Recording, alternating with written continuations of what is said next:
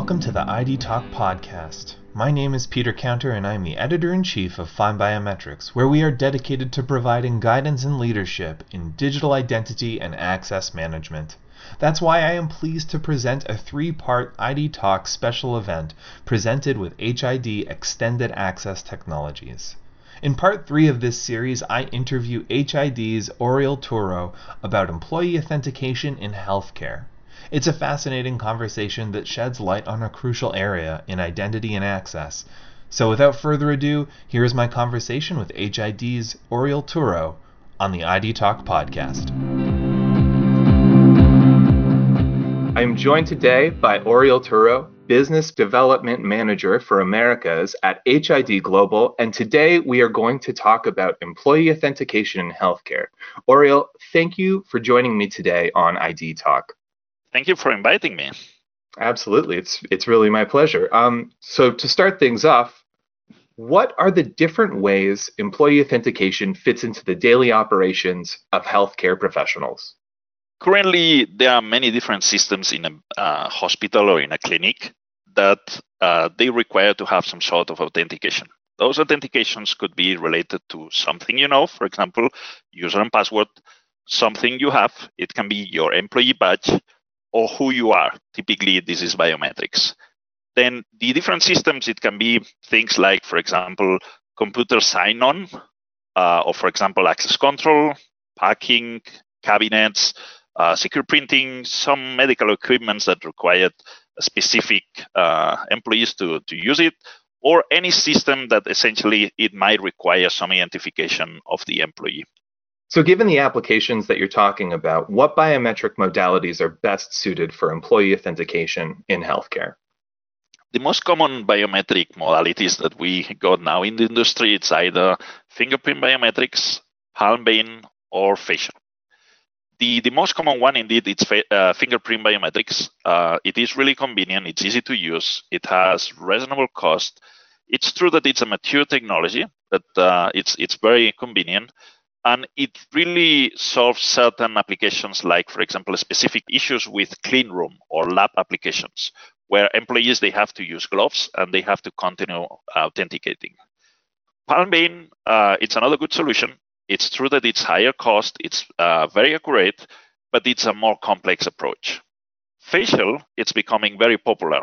Uh, now you know with the covid everything has to be contactless but it's true that it's less accurate than other technologies and it's still a technology that is evolving.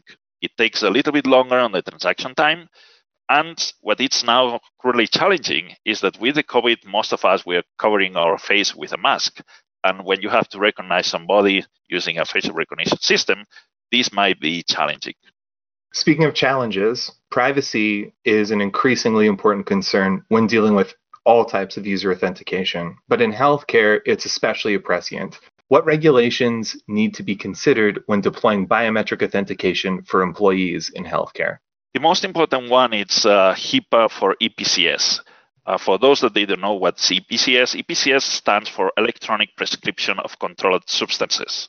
This is the one that essentially it's a, it's a set of rules that's established by the DEA, that means Drug Enforcement Administration, that allows pharmacies and practitioners to process prescriptions for controlled substances. Then the use of biometrics for this specific regulation is critical just to make sure that every single transaction, every single prescription is properly traced and is properly authenticated. You have to keep in mind that in the US, around 12% of the prescriptions are for controlled substances. Every year, more than 50,000 people die. The drug misuse and abuse causes 2.5 million emergency department visits every year. Prescription opioid abuse costs somewhere around 50 to 100 billion dollars a year. Then definitely this is critical for the industry to monitor and control all those kind of drugs prescriptions. HID offers a variety of biometric products that are compliant with those specific regulations.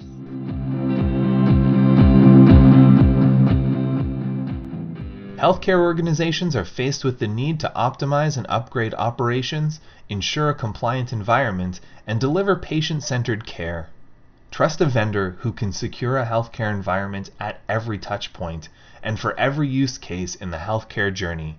boost clinician and medical staff productivity, and improve patient care while lowering compliance risk. Fingerprint biometric solutions can help healthcare professionals who want to implement better employee authentication for safeguarding data privacy. Leverage a secure and convenient DEA compliant biometric solution offering two factor authentication for seamless compliance. Discover HID Global's portfolio of readers and embedded modules at hidglobal.com slash product slash biometric dash readers dash modules. And now, back to the podcast. You already touched on this a little bit before when we were talking about modalities, but how can employee authentication address new challenges facing hospitals and clinics under the current shadow of COVID 19? Yeah, unfortunately, COVID is going to stay long. It has a high impact on the hospital and clinics with lots of implications. There are new processes, higher workload, limited resources, new dynamics that require new forms of security and system in place. It is critical to provide tools to employees to access hospital and clinic systems anywhere. For this reason, things like single sign on, either using RFID cards or biometrics, is critical. Telehealth in healthcare is proven to work under certain specific circumstances. It's not rare that we do uh, visit doctors remotely uh, just because it's more convenient and avoids to have a physical contact. Remote employees are going to require to have access to the internal systems and information related to the patients. Then the use of biometrics and RFID is going to simplify the access to those applications and systems, and it's going to help as well to monitor and audit all the different transactions. This eliminates the use of shared passwords uh, or similar solutions. Then essentially we can streamline some of the process, use a better time management, improve the productivity, increase the cost efficiency, and reduce some of the risk of all those different activities. How do you expect the healthcare biometrics market to evolve in the coming years? Definitely healthcare market is growing due to the population aging, and now even more with the COVID pandemic. Data privacy and security are critical. Telehealth is going to be booming. There is more and more employees working remotely. We expect to have more new regulations, especially everything around data privacy. New technologies like facial might be used for certain applications like patient identification. Uh, people prefers now contactless solutions. The approach of using user and password will tend to disappear. It's not secure and it's not that convenient. Absolutely. Thank you so much again, Oriol, for joining me today on ID Talk. I learned a lot about healthcare biometrics and authentication. I hope to have you on the podcast again. Thank you to you. It has been a pleasure.